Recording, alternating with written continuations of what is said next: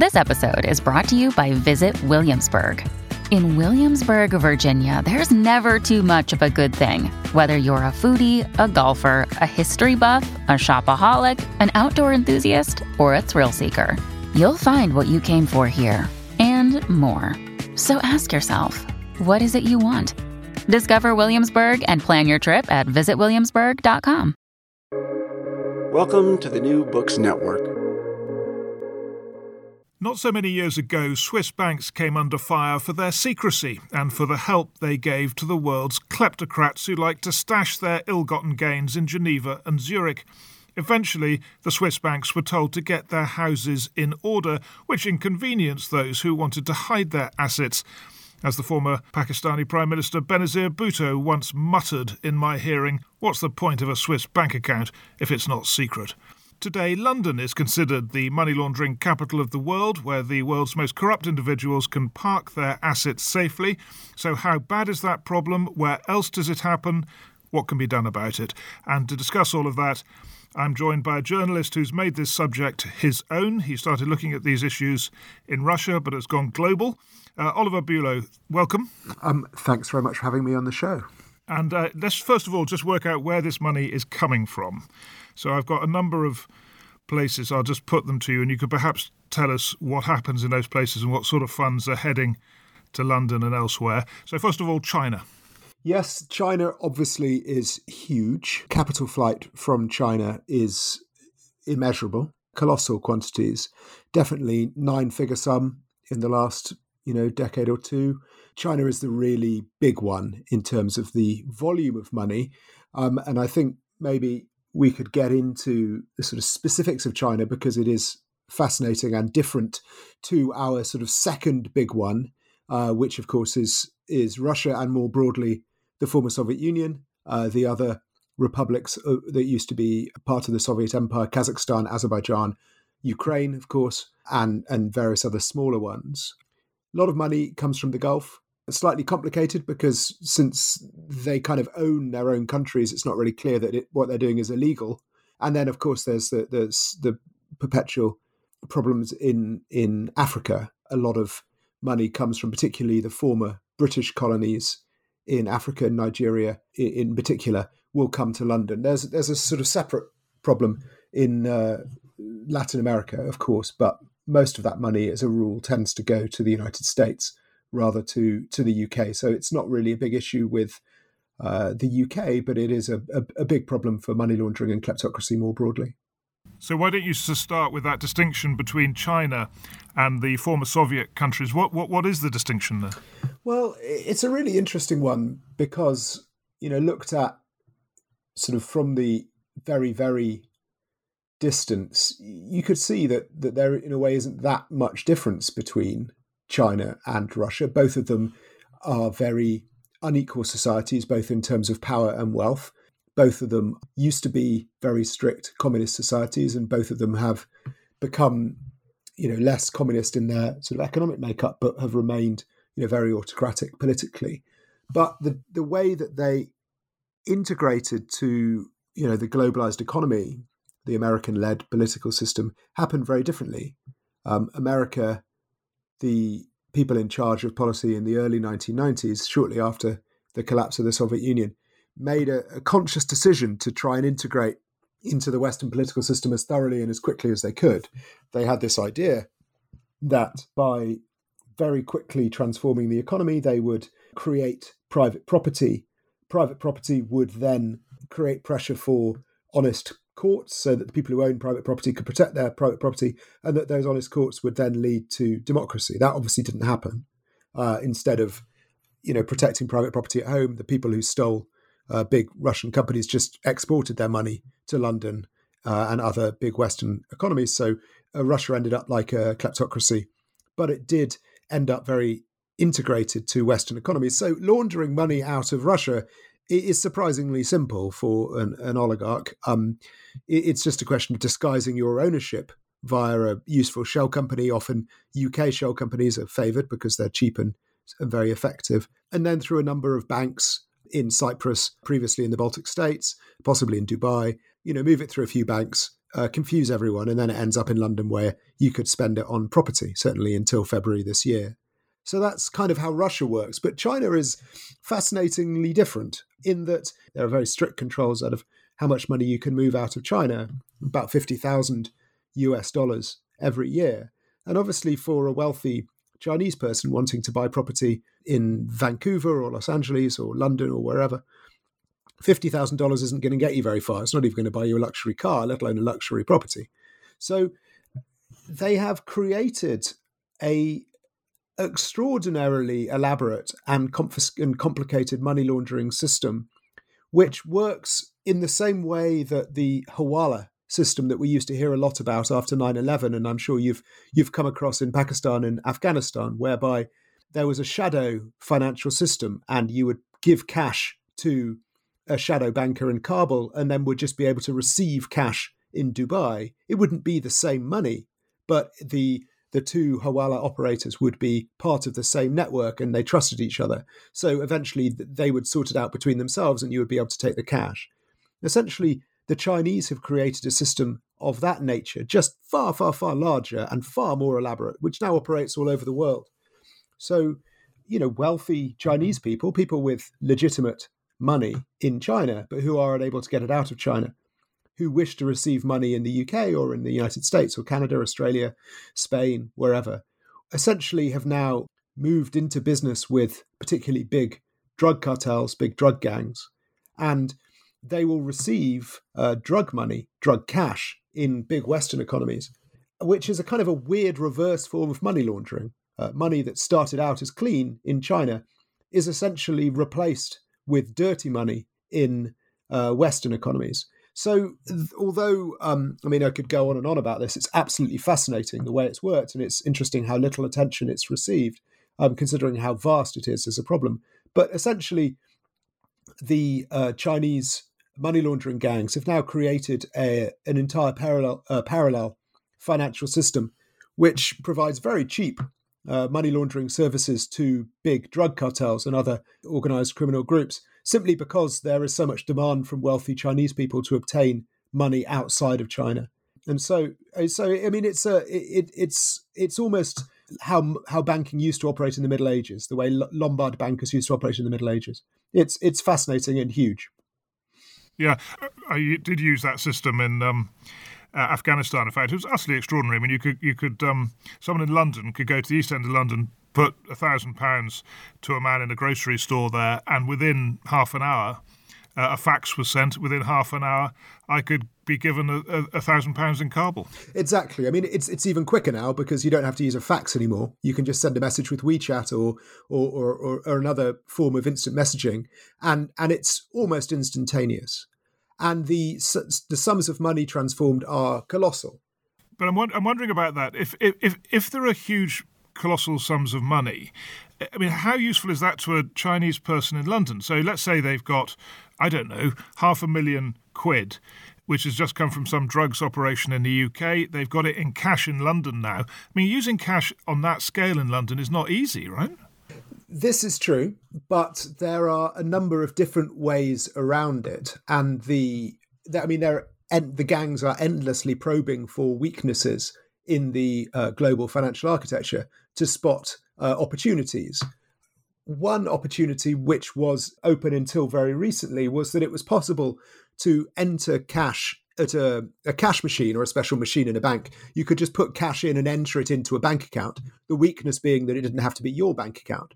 So often, students, Chinese students, would be recruited, given large amounts of money, and would just sit there all day feeding cash into uh, banks in in a number of different uh, banks who operated these kind of automatic paying in machines. Uh, that was stopped a couple of years ago, but it's been replicated in all over the world. That same weakness. A separate one is by using casinos. You can take cash to a casino, exchange it for chips, play for a you know a couple of rounds of roulette, and then cash out, and your money is clean. It's a it's a very old method of laundering money, but it's still operational. Another one is to export your money to somewhere like Dubai, somewhere that doesn't ask very many questions, it into a bank there. So, you know, there are always weaknesses in the financial system which will manage to uh, launder astonishing amounts of money. Uh, and I mean, the interesting question, of course, is how do you balance the books between the criminal gangs in China and in the UK or the US or Mexico or Australia or wherever who are who are you know moving the the value back and forth. And the same question, of course, was was posed to Hawala operators uh, in Afghanistan or, or, Pakistan and still is to this day. You know, how do you balance the books between a Hawala Dar in Kabul and a Hawala Dar in Dubai? And the answer is that you don't move money at all. You move goods. You move uh, drugs, counterfeit goods, or actual real goods. Often drugs will be shipped from China to the UK, and the return transaction, the, the, the, value that goes in the opposite direction, will be in the form of, of designer goods, which you can buy in this country significantly cheaper than you could buy them in, in China. So there is a, a huge money laundering operation which doesn't really involve money, it involves moving goods, and that makes it incredibly hard to spot. You know, we have very, very sophisticated systems now to pick up on suspicious movements of electronic money through our financial system. And yet, probably 80% of, of the money laundering, if not more, that happens is not moved via the banking system at all. It's moved through the movement of goods, commodities, gold, oil, grain, anything at all from one part of the world to another. And that is how the value is, is laundered from one side to another. So essentially, I mean, we've dived right into the depths of this astonishingly complicated system. But what we have is uh, an entire parallel criminal financial system that we are only beginning to grasp the significance and the size of. It has grown up alongside the globalized financial system and is essentially the oxygen system for all criminality in the entire world. It, it, it maintains drug trafficking, people trafficking, uh, wildlife trafficking, pretty much anything you name, including kleptocracy and fraud, which are huge and growing problems all over the world. So, this is what I spend my days trying to understand. And it feels a little bit, you know, I began looking to this when I lived in Russia and Ukraine. It feels a little bit like I, you know, opened the door into a labyrinth. And then I thought I'd explored that labyrinth, opened another door, and there was a far bigger labyrinth. And having explored that door, I finally found another door, and there was an even bigger labyrinth. It is a colossal challenge to try and get your head around this. And one of the most bewildering aspects of it is that in politics and uh, law enforcement, particularly in politics, no one or very few people really care. Um, so I feel a little bit like I'm, I'm, you know, occasionally I feel as if I'm being rather perverse in trying to make people care about something that no one else appears to care about at all. As one a child asked me once when I was doing a t- talk at a school about money laundering, having listened to me rather suspiciously for an hour and looked at me beneath lowered eyebrows, he put his hand up at the end and said, Yeah, mister, if you know all this about money laundering, why don't you just go and do it? And sometimes I do wonder what the answer to that question. So tell me, tell me about the Gulf? Just going through the list you had at the beginning, you've given us a little bit on Russia and China. So, so I mean, obviously, um, I mean, the Gulf is another part of the world. Not all of the Gulf is the same, but talking about it more broadly, it is also a place with with very stark inequality, with a small number of incredibly rich people and a very large number of not rich people. Uh, a, a, situation Uh, heightened in many Gulf states by the fact that the poor people are not even citizens of the countries that they live and work in, and that is a slightly complicated situation compared to China or Russia, in that the people who own the countries can set the rules and kind of do what they like.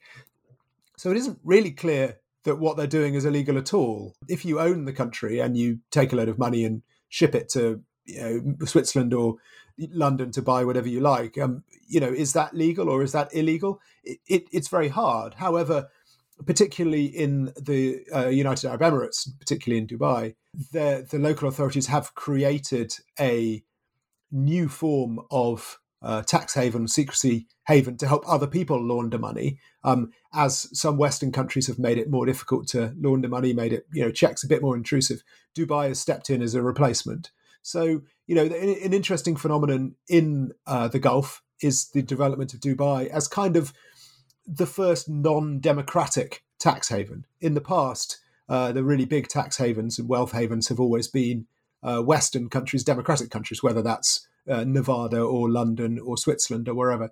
Dubai is an interesting development in that it obviously isn't democracy, and yet it is um, a place of growing significance as a wealth haven, also as a place for things like blood diamonds or blood gold, all of the commodities that used to be um, sold through Antwerp or Switzerland uh, until you know the international treaties really cracked down on the movement of of you know illicit commodities. All those things tend to go via Dubai now. But why would a Dubai sheikh move money to London if it probably is better off keeping it where it is? Well, I mean, they're really rich. So, you know, they wouldn't be moving all their money to, to, to London, but London's a nice place. You know, it, it, you know, often I think British people can often be a bit baffled about why, you know, why on earth do rich people eh, so insistent to put their money in London? You know, what is it about London? You know, I think we have this idea that, you know, London is a sort of rainy, grimy, rather unfriendly place and who wants to put their money here? London's great um, if you're rich. It's got everything you need. It's got, you know, fabulous real estate, you know, great schools, great universities, great museums, great restaurants. It's got a very convenient time zone. Um, it's got law enforcement agencies that are going to leave you in peace um, if if if you've stolen money and will protect you fiercely if someone tries to steal your money. You know, it's a very convenient, comfortable place to be. Uh, you know, these people who are very wealthy, they will have a you know a portfolio of properties. So They'll have a place at home, obviously. They'll have a place in London. They'll probably have a place in the south of France. They might have a you know a nice yacht which will you know uh, move between the Caribbean and the Mediterranean. They'll have, probably have a place in St Bart's and and so on and so forth. Maybe a couple of places in the US. So you know London is one of the leading international cities for the super rich, for the for the kleptocrats, and just the very wealthy people in general. You know, it is you know along with New New York, Miami, you know, the south of France, the Gulf. It's one of the places where you have a property. So that's why you have a property here, you know, because it's where everyone wants to be. You know, success breeds success. And when you talked about Africa, is there anything distinctive about African kleptocracy? I mean, Africa is one of the sort of what I suppose you might call poster boys of kleptocracy. Kleptocracy as a term is quite an old word. It dates back to the early 19th century um, certainly when it was first written down. But its modern form, this sort of egregious globalized corruption, was created by an anthropologist uh, called, or sociologist called Stanislav, Stanislav Andreski, a Polish academic based at the University of Reading in the UK. He first coined it in reference to Latin America, but he developed it as an idea in reference to sub Saharan Africa and particularly Nigeria after independence. So, for a lot of academics, you know, kleptocracy means Africa. What happened with sort of Sani Abacha in uh, Nigeria, what happened with the Dos Santos family in Angola, what's happened with other politicians, um, particularly in Equatorial Guinea, that these are the definitive examples of kleptocracy, the transformation of a country from, you know, uh, a, a, place with the government to just a, you know, a, a patch of territory with a predatory mafia gang ruling them. You know, and, and so what's distinctive in much of sub-Saharan Africa is just the extremity of kleptocracy in many of these places. You know, I'm a Russianist, so I tend to focus on Russia, Kazakhstan, Turkmenistan, places like that, Azerbaijan, as examples of kleptocracy. And you know, and there are strong similarities between what you see in the former Soviet Union and what you see in sub-Saharan Africa. I suppose a big difference is that it's it's been going on longer in sub-Saharan Africa because that really became embedded in the in the 60s, 70s, and 80s. But no, in, in essence, the the way the money is laundered, the jurisdictions the money is laundered through, the places where the money ends up, above all, the US and the UK, uh, it, it's the same. So I think it's pretty easy to, or, or certainly understandable to generalize about the two the two places, the former Soviet Union and, and sub-Saharan Africa, as, as as saying that kleptocracy works in the same way in both. Although there are, you know, specific aspects based on imperial history. Uh, for example, you know, the Angolan kleptocrats would often keep their money in Lisbon because of the historical connections between Portugal and Angola. Uh, often, the, the francophone colonies of uh, West Africa have very strong connections to Paris. Equatorial Guinea, though a Spanish speaking former Spanish colony, has very, also very strong relationship to Paris, it also has strong relationships to the United States. So it's not, you know, absolutely the same everywhere, but the general picture is, is has, has enough similarities to say that when we're talking about kleptocracy, we're kind of always talking about the same thing. And just to sort of give them a mention, but probably much the same could be said of Pakistan, India. They, with their uh, colonial history, tend to look to London, and it's the same story there. Absolutely, there's been you know those those connections, and you know, this is, and perhaps it's something we can get onto. Um, this isn't accidental. The the connections that were left behind at independence of British colonies um, are the same connections that moved wealth from uh, the colony to London before independence, and then they continued to move well move wealth after independence. You know, if we think about what a what a colony was, you know, in, in the in the sort of purest sense, a colony is just a way of extracting wealth from somewhere for the benefit of the metropolis. So extracting wealth from India, um, from Malaysia, from Nigeria, from Egypt, extracting wealth from there for the benefit of London. I mean, obviously there were other things mixed in with that, but you know, strategic interests and so on. But that's the you know the purest definition of it. So it's not surprising, really, that you know after independence, those networks were pressed into service to loot the countries on behalf of the new rulers, just as they had looted the countries on behalf of the old rulers. You know, I suppose the only the only difference really was the fact that people tend to hide it a bit more because you know the freedom fighters who had, had obtained uh, independence from the British, you know, were if not a little bit ashamed, they were certainly aware that other people might judge them harshly for the fact that they had so quickly turned to the methods that were previously used by the imperialists. So the wealth that was taken out of Nigeria and ended up in London when it was taken by the British was done directly because that was just how imperial rule worked. When it was done by Sani Abacha and other rulers of post-independence Nigeria, it tended to be routed via, you know, the British Virgin Islands and other colonies to try and disguise what was happening.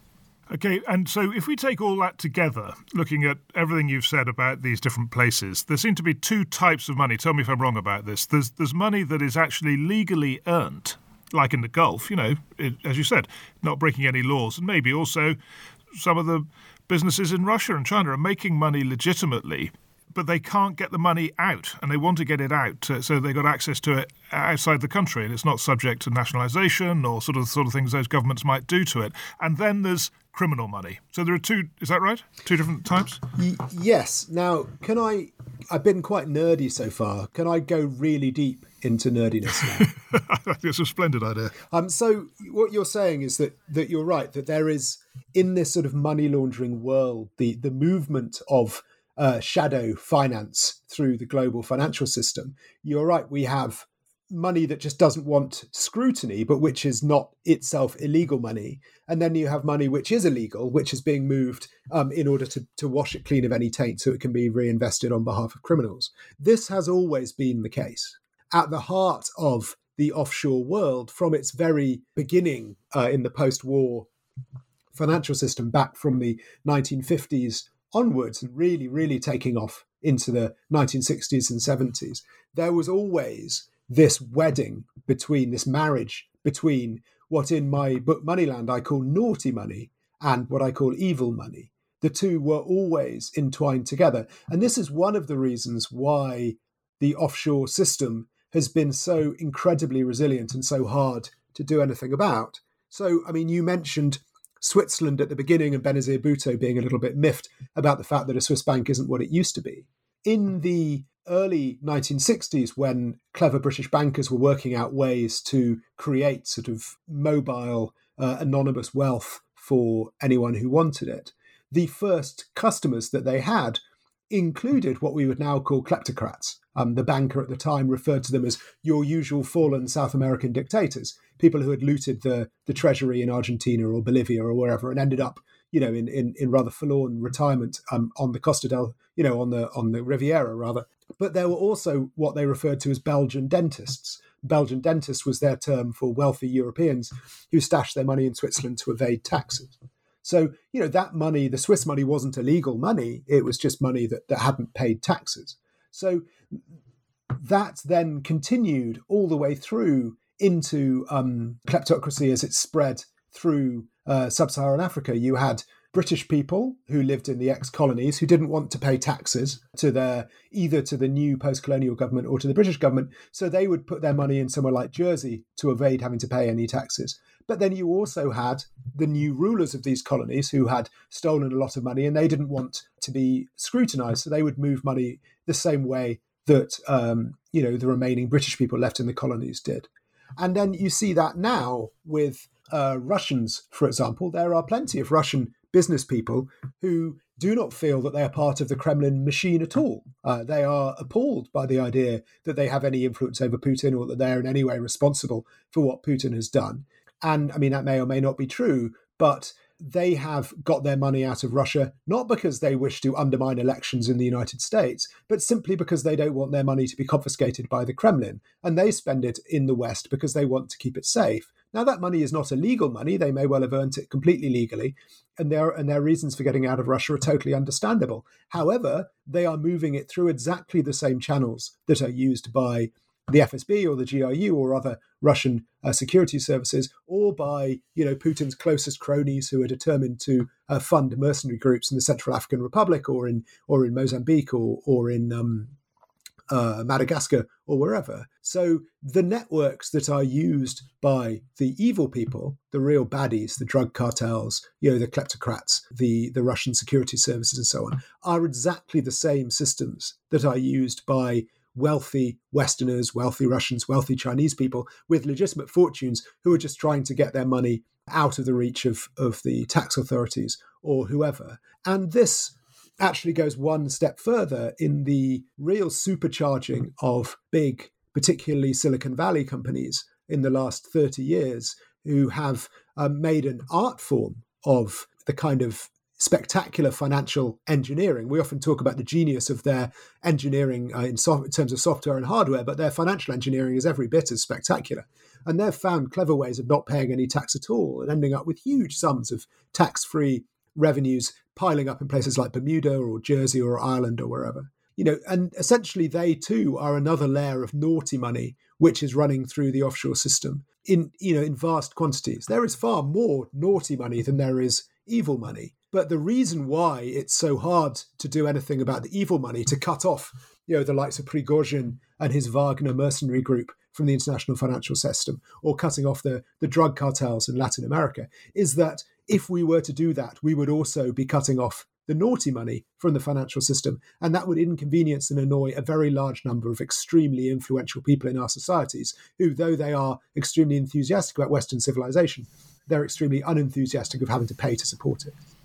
You've started using the term offshore, and that sort of goes on to this phrase offshore havens and British Virgin Islands, Gibraltar, all these places that are slightly outside the jurisdiction of normal uh, legal frameworks.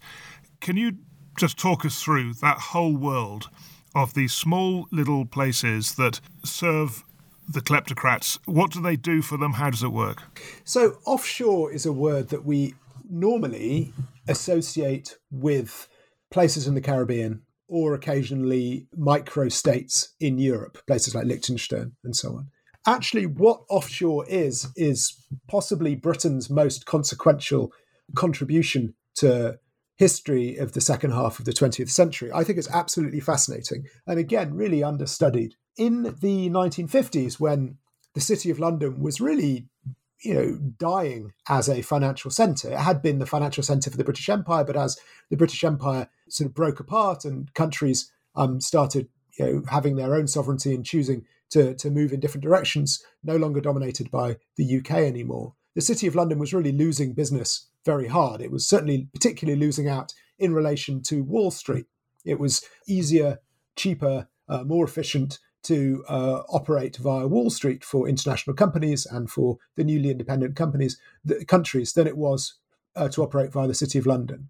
And the City of London was no longer an attractive option for graduates, for young people in the UK to go and work in the city. And you know, it was it was really falling apart. It was it was definitely a thing of the past. But just well during and after the Suez crisis, this process really came to a head when the British government in a desperate attempt to support the ster- sterling. There was a, a, sterling crisis then caused by international pressure on the pound when Britain was trying to re- regain control of the Suez Canal by invading Egypt. Britain banned the use of the pound as an international currency to finance trade, and, this, and sterling had been. It, it, even then, it was still an international currency, not as important as the dollar, but still definitely a strong second place. And the banks in London, what was left, desperately searching around for a way of staying in business, for a way of continuing to finance trade and to be able to operate a little bit, uh, they seized on the idea of instead of using pounds to finance trade, they would use dollars. Uh, there were some dollars in London, mainly banked by the Soviet Union, that was trying to evade American restrictions, and they borrowed those dollars from uh, Soviet banks and used them to finance trade. And in doing so, and this happened in 1955 and then particularly 1956 when the Suez Canal crisis happened, these banks made an astonishing discovery. In those days, there were really very tight restrictions on the use of money by Western governments. It's quite hard to get your head around now because you know the the uh, Britain and America will allow anyone to use their money to do almost anything. But in those days, you know there were very strict restrictions in the US on what interest rate you could charge, uh, on how much money you had to hold. There were very tight restrictions in the UK on how much money you could move around. It was very difficult to operate internationally. But what these banks realized is that if they used dollars in the United Kingdom, then there were no US restrictions because they weren't in US jurisdiction. And there were no UK restrictions because they weren't using pounds. So they discovered this amazing best of both worlds place where they gained the dynamism of the US dollar, but without the restrictions imposed by the US government. And they retained the openness of the British economy without res- the restrictions imposed on the use of sterling this is the rebirth of the City of London happens at this point. The creation of this dollar market, they called it the euro dollar market because they were dollars being used in Europe. And they needed a term for these new markets they had created. Essentially, they had a, a legal space where there were no rules and restrictions. What do you call a legal space with no rules and restrictions? They already had that concept in international law. It's what happens if you get in a boat and you sail out to sea and you're out of reach of any country's jurisdiction. You call that offshore what was happening out on the open seas was what was happening offshore because you were no longer onshore, you were offshore. And so they adopted this term from maritime law as a term to describe this law free, regulation free space they'd created in the City of London. And having created that, having come up with this idea, they realized it was it's an astonishingly powerful and adaptable tool. Uh, regulations are expensive. If you can offer financial institutions a place with no regulations, then it is inevitably cheaper for them to operate, operate there and therefore more profitable. So banks piled into the City of London to take advantage of this. At first, uh, Japanese and American and other European banks, and then banks from all over the world, from from China, from from Russia, uh, and so on. And so this, you know, grew in the City of London. So although we think of offshore as being something uh, in the Caribbean, it's a British idea. It, it happened first in the UK, but then there were advantages to going even further offshore to operating in the Caribbean, where there are even fewer rules than there are in Britain, or possibly just more biddable, uh, more flexible politicians who are prepared to pass laws that would allow you to do things you couldn't do in Britain. So that's where offshore comes from. But it, what's really important to understand is that it isn't a place. There is no place that is offshore. Offshore is always somewhere else. That is the point of it that it is a way of providing a legal space that allows you to evade the restrictions of another country. And although you may be operating in the City of London or operating in the British Virgin Islands or Cayman or Bermuda or Gibraltar or wherever, what is happening is not actually happening there. You are just providing a, a space for someone to be based who can arrange a, a, a tax dodging, a regulation dodging, or a law dodging uh, transaction somewhere else. Well, let's just take let's just take an example or two. Let's say know, Bermuda, Caymans, British Virgin Islands. Are those places used by the naughty dentist, or are they really only used by the kleptocrat?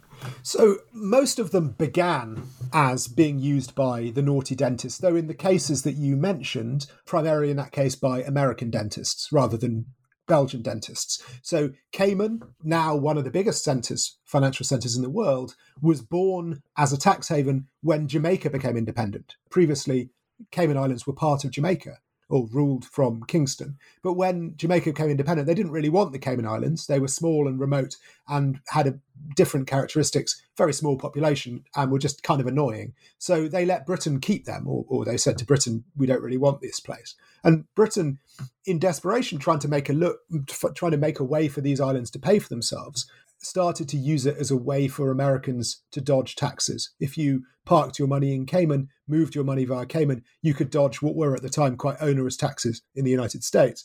Exactly the same thing explains the rise of the British Virgin Islands, uh, which provided essentially shell companies for initially Americans.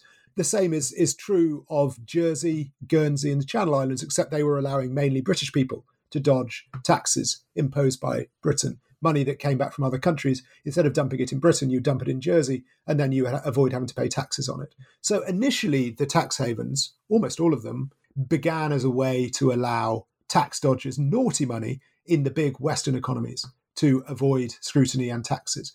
But later they realized that there was money and profits to be made in offering the same services to people from anywhere. So the British Virgin Islands began serving Americans, very quickly began to serve the drug cartels when they were kicked out of Panama after the downfall of General Noriega, and then Chinese people concerned about the return of Hong Kong to Chinese rule after that was announced in the 1980s.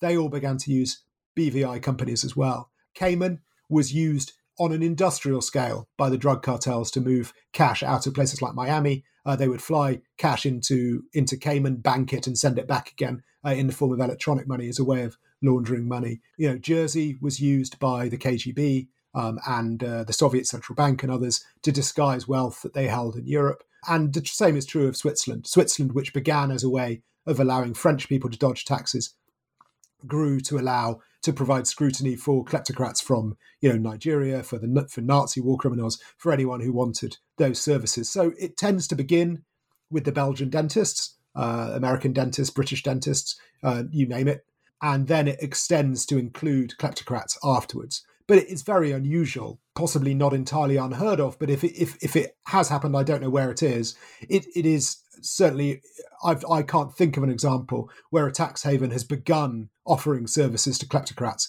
and only then offered services to tax dodgers later. Even if you look at Panama, possibly the most notorious of all the tax havens in terms of offering help for the drug cartels, that began offering uh, flags of convenience to American boats who wanted to be able to sell alcohol during Prohibition.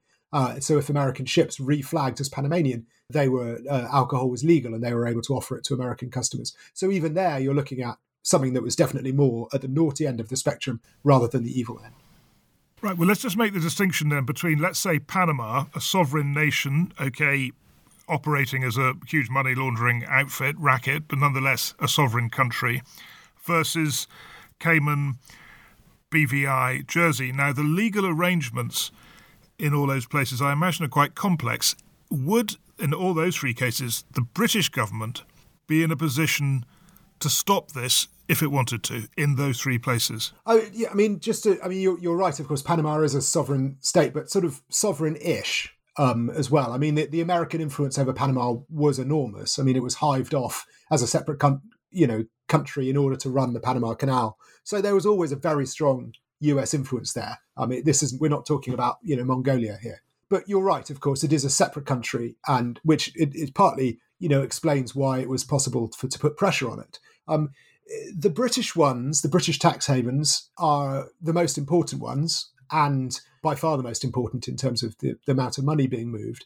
And essentially, they have all come about in the same way, which is that when colonies became independent, they tended to become independent in the same way which is that they were accorded ever greater autonomy in a sort of in, in a kind of pathway which they all followed until eventually they became independent. And we can see now um, you know countries in the caribbean finally becoming republics and abandoning the queen. That's kind of the final stage is happening now. So it's been a, a very long process over many many decades. Um, but a number of countries uh, in which the cayman islands british virgin islands are the most notorious kind of got stuck on that pathway in that they began to obtain autonomy. They gained control over their own budget, control over their own law setting process, but were never actually independent and then just stopped at that stage, sort of half out the door. British enough to retain connections to the United Kingdom, British enough for people putting their money there to be confident that at the at the end of the day they could have recourse to the British courts, but not sufficiently British that Britain felt able to to pass laws for these places and tell them what to do. Now, Britain can pass laws in these places and tell them what to do. It does happen, but it's very controversial and it goes down very badly with local politicians, and they prefer really to avoid it if at all possible. We've seen recently a scandal in the British Virgin Islands. The the former Prime Minister Andrew Fahie has been arrested in and is currently in, in jail in Miami awaiting trial for in a, in a sort of money laundering drug trafficking scandal. And yet, even so, Britain has not imposed direct rule over the British Virgin Islands because it, you know, it is controversial and unpopular. So that the secret of these places is that they are sufficiently British for people to be confident to put their money there, but not so British that British police officers can operate there, or British journalists can operate there very easily, and so on and so forth. So that's how that works. So a similar process, in fact, worked with Dutch colonies in the Caribbean, particularly Curacao, which is just off the coast of, of um, South America, had a very similar dynamic and has also been an, an important tax haven over the years. And also, uh, in a in a strange way, we see a similar dynamic at work in the United Arab Emirates and also in the United States. It seems strange to draw a comparison, but in a way, there is a comparison, which is that the UAE is a federation. It is ruled from, you know, the capital of the UAE is Abu Dhabi. And Abu Dhabi does have influence over Dubai, but Dubai also has a significant amount of autonomy. So Dubai can sort of do what it likes. So if you're complaining about what Dubai does, you phone up Abu Dhabi, uh, the capital of the UAE, and complain, and they say, well, we'll have a word, but we don't really have any control over them. And we see the similar thing now happening in the United States, whereby a number of states, notoriously South Dakota, but a number of others as well, have passed restrictions on scrutiny of finance coming into those states, which are way more advanced than anything you can now find in a tax haven in the Caribbean, particularly around trusts, which in South Dakota can last forever with no scrutiny at all. You know, something that no tax haven offers uh, in the same way. And that's, again, a very similar position that we see in the UAE, which is that if you complain about South Dakota as a foreign country, you would write to Washington, and Washington would say, Well, I'm sorry, that's a question for South Dakota. There's nothing we can do about that.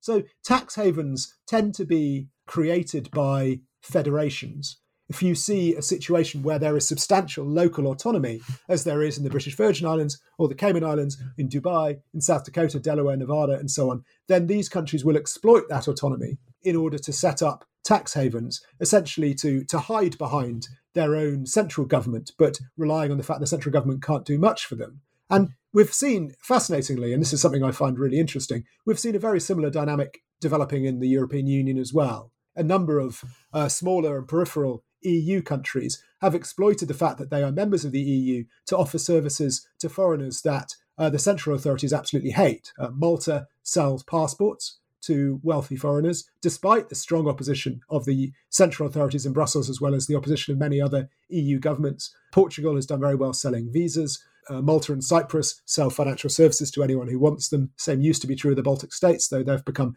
they've cracked down a little bit.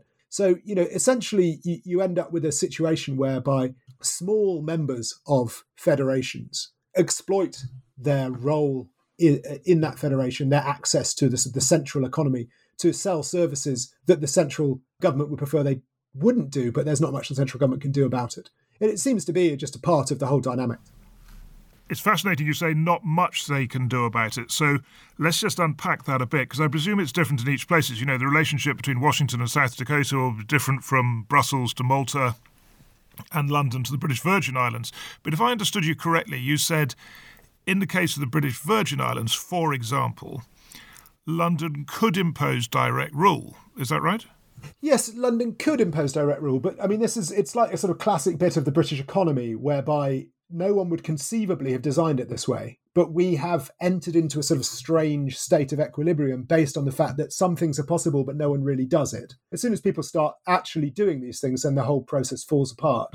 So, yes, technically, Britain could do something about what happens in the BVI, same as they and they have done. I mean, so the Turks and Caicos Islands, which had a corruption scandal, I, remember rightly about twenty years ago, uh, Britain did impose direct rule over the Turks and Caicos, not because it was a tax haven, just because it had got horrendously corrupt. I mean, though it is a little bit of a tax haven as well, you know. But but you know, places like Anguilla, uh, another smaller British territory in the Caribbean, has been a you know a really appalling enabler of quite a lot of financial crime over the years, and that's just more or less been tolerated. Um, I should say the same doesn't really apply, uh, or it's not really clear if it applies to the, uh, the, the tax havens that are closer to home, um, the, the Isle of Man, Jersey, Guernsey, and the other Channel Islands. Um, they aren't part of the United Kingdom. They are um, ruled by um, the monarch, um, King Charles, uh, in a personal capacity as as Duke of Normandy in the case of Jersey and Guernsey, and as the Lord of Man in the case of the Isle of Man. Yeah, they are, you know, a long time ago, the, the, the kings or queens of England also ru- ruled a very large part of France. Um, but they gradually lost all of that, and the only bit they ended that they kept were the Channel Islands. So those ones, that's slightly different. The constitutional relationship is different, and though it is, I mean, apparently technically possible for the king to tell these countries what to do, um, as the Lord, that never really happens. So it isn't. Those places are slightly different. They don't really fit the bill. Just they're much much older phenomenon. They go back you know hundreds and hundreds of years. So yeah, what I'm trying to get at with this is that I can see it's different in each place, and it's a very complicated issue to, and it's yeah, so it's very hard to draw general points. But I'm just wondering if you take, let's say, human rights. You know, Western governments in the post-war period have uh, created animosities in in in developing world countries by pressing this human rights agenda. You know, they've taken it seriously. They've paid a bit of a price for doing so, not much, but nonetheless, there have been sanctions and stuff restricting trade, uh, which has affected uh, the UK or the US as much as uh, the country being sanctioned. So, uh, you know, has had an impact on the US and the UK as well as the country being sanctioned. So, am I right in thinking that money laundering is not taken as seriously? Not because of the sensitivities of local politicians, but because there's something in it for London and Washington and Brussels and Abu Dhabi.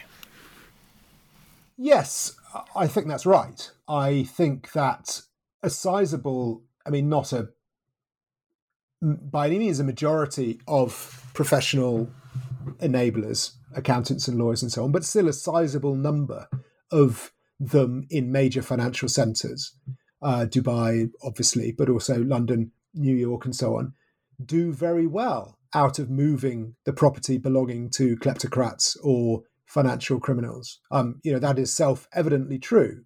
Um, we can, we, you know, the, the, the stories of, you know, members of the House of Lords working for Russian kleptocrats, or or you know, members of the, you know, very high up circles in the United States, up to and including President Trump's son-in-law selling visas to wealthy Chinese people, you know, it, it is clear that they are doing well out of money that comes from questionable countries. Absolutely. However, I, I go back to the point I made about the dirty money and the naughty money flowing together. If the problem with money laundering was only one of kleptocrats, if this was only Mr. Putin and the like, moving money around, we could solve that problem tomorrow without anyone really noticing. It would be a net benefit to the world, understood even by the dimmest enabler in the City of London.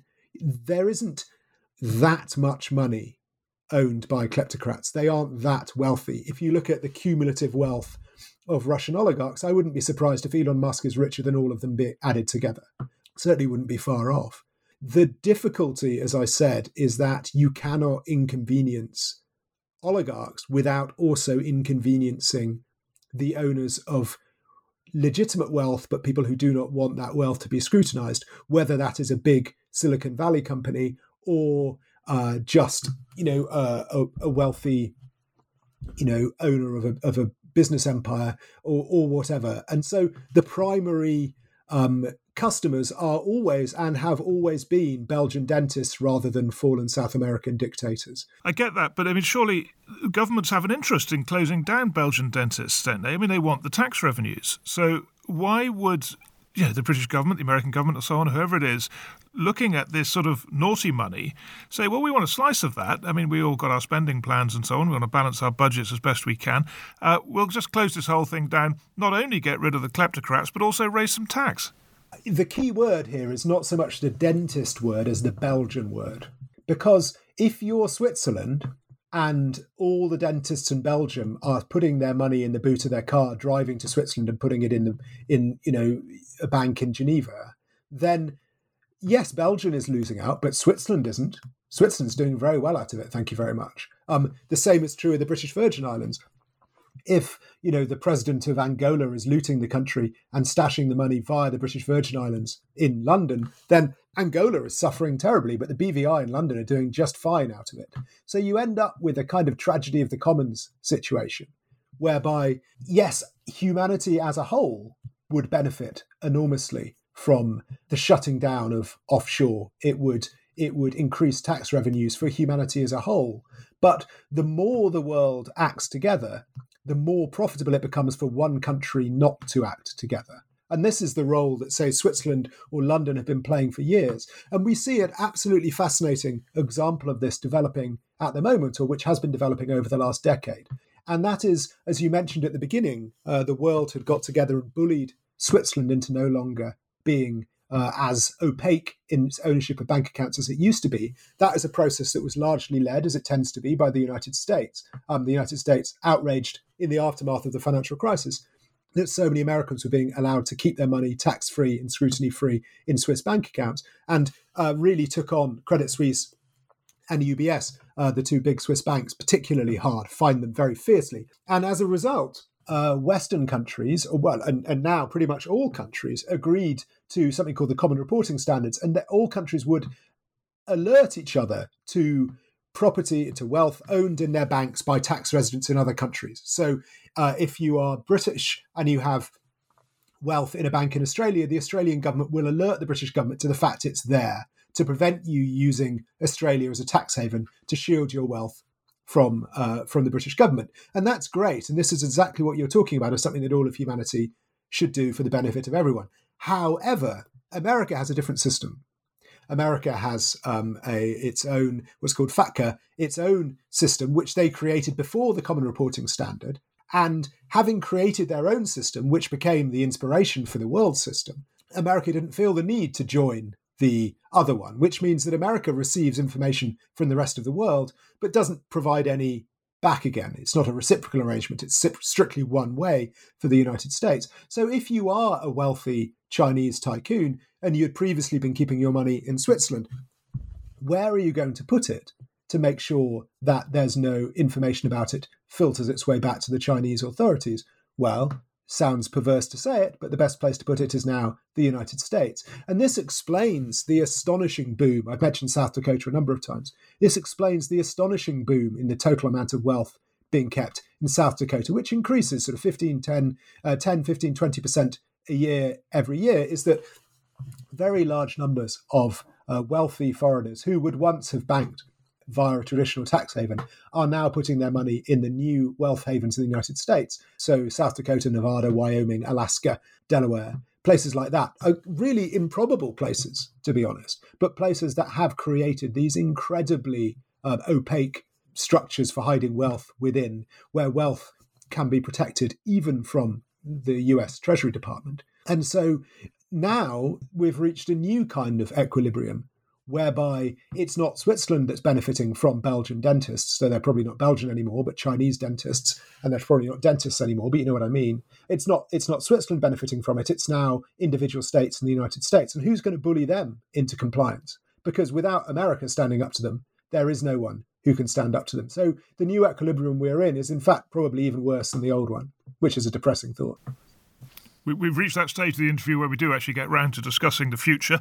And uh, just wondering, does that mean, as we look ahead, London will get a decreasing slice of this naughty, evil money pie, and that the United States will become uh, the place where all this happens?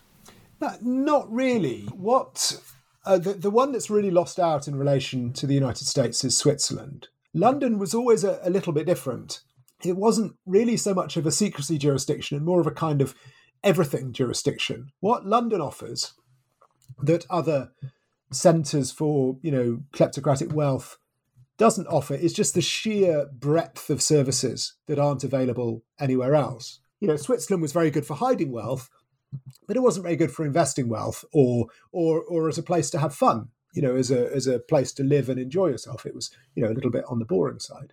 London offers you know wealth management. It offers very strong protection uh, against journalistic inquiry because of strong defamation laws. It's a very good place for suing your enemies. It has utterly feeble law enforcement agencies, so no one's actually going to check up on where your money comes from. It's got great schools for educating your kids, great universities, very very biddable politicians. It's in a good uh, good uh, time zone. Speaks the language, uh, the international language that everyone speaks. So I don't think London's role as the centre for kleptocratic wealth is likely to be dethroned anytime soon. The only real rival to London, and the only rival that London's had for for decades, is is New York. But New York has one great downside compared to London, which is the FBI.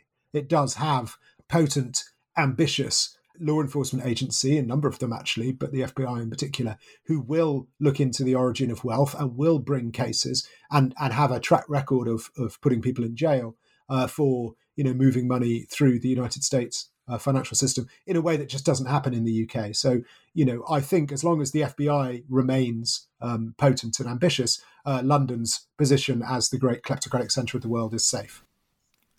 And you made the point, as final question, really, you made the point at the beginning of this that you know, you've been looking into this and no one's really interested, you know, that the politicians don't want to know about it and that it's hard for you to get people to pay attention to the issue. Is is that simply because London does get financial benefits out of providing all these services? I mean, it it, it seems odd that more MPs wouldn't, uh, and more yeah, people in government wouldn't have uh, an interest in this. How do you explain it? Well, I mean, you before we start turn the microphone on, as it were, before we started recording, you did give me a license to be nerdy, and I have been extraordinarily nerdy today. I can I can talk about this in a, in a more accessible way to uh, you know an audience that that you know isn't doesn't really want to hear endlessly about the the opacity of trust structures in North, in South Dakota. But I can't be that accessible about it. We're still talking about accountancy. This is inherently boring. The consequences are incredible and could barely be more important, but the actual details are dull and they are difficult to explain in an exciting way. So, partly, this is complicated. People who are busy and politicians are busy, it's difficult to explain to them in 30 seconds why they should care about tax havens. So, that's part of the issue. Part of the issue is the fact that the, the victims of tax havens of, of kleptocracy, and there are hundreds of millions of victims who suffered terribly from what's happening. They are not in the UK, not in the US. They're not in countries uh, where which can make a difference, and therefore they don't have a vote. You know, they're not writing, they're not constituents writing letters to MPs to to complain about what's happening. On the contrary, the people who benefit are in these jurisdictions and they benefit well. So they will be writing to MPs say, don't do anything about this. You know, I've spoken to people in charge of money laundering policy in the Treasury here in the UK who said that they never had a minister ask them why it was important to maintain rules against money laundering, but they regularly had ministers relaying complaints from wealthy individuals or financial institutions saying, why do the rules have to be so strict? You know, that's very much where we're at. We're in a situation where you know, politicians are much more concerned about what happens inside their own country rather than being concerned about the impact of the world as a whole. And that, you know, that is a real problem. But there are MPs in the UK who do care about this. Um, you know, I talk to some of them quite often. It's there's not that many of them, but they understand and they try very hard to bring this to the centre of political attention.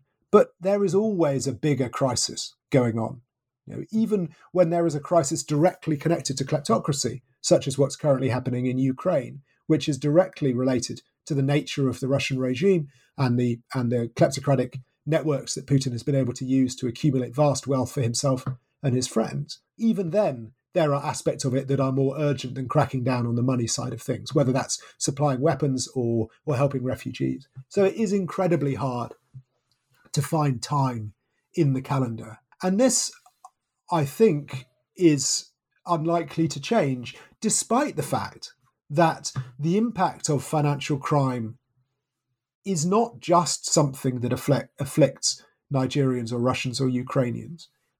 Fraud, common or garden fraud, is now the most common form of crime in the UK the the academics estimate its cost to the British economy at 55 billion pounds a year, which is a colossal sum of money. It's essentially a tax imposed by criminals on the British economy of 55 billion pounds a year. That's a lot of money. And I find it extraordinary, to be honest, that that does not have greater political salience. And um, I will keep wanging on about this to try and make sure that somehow it gains it. Well, look, it's, it's absolutely wonderful to have someone on on the future of who's got such command of their subject. It's uh, and you know you, you you explain it with such ease. So thank you very much indeed, Oliver Bullough. Thanks very much for having me on and letting me be really nerdy.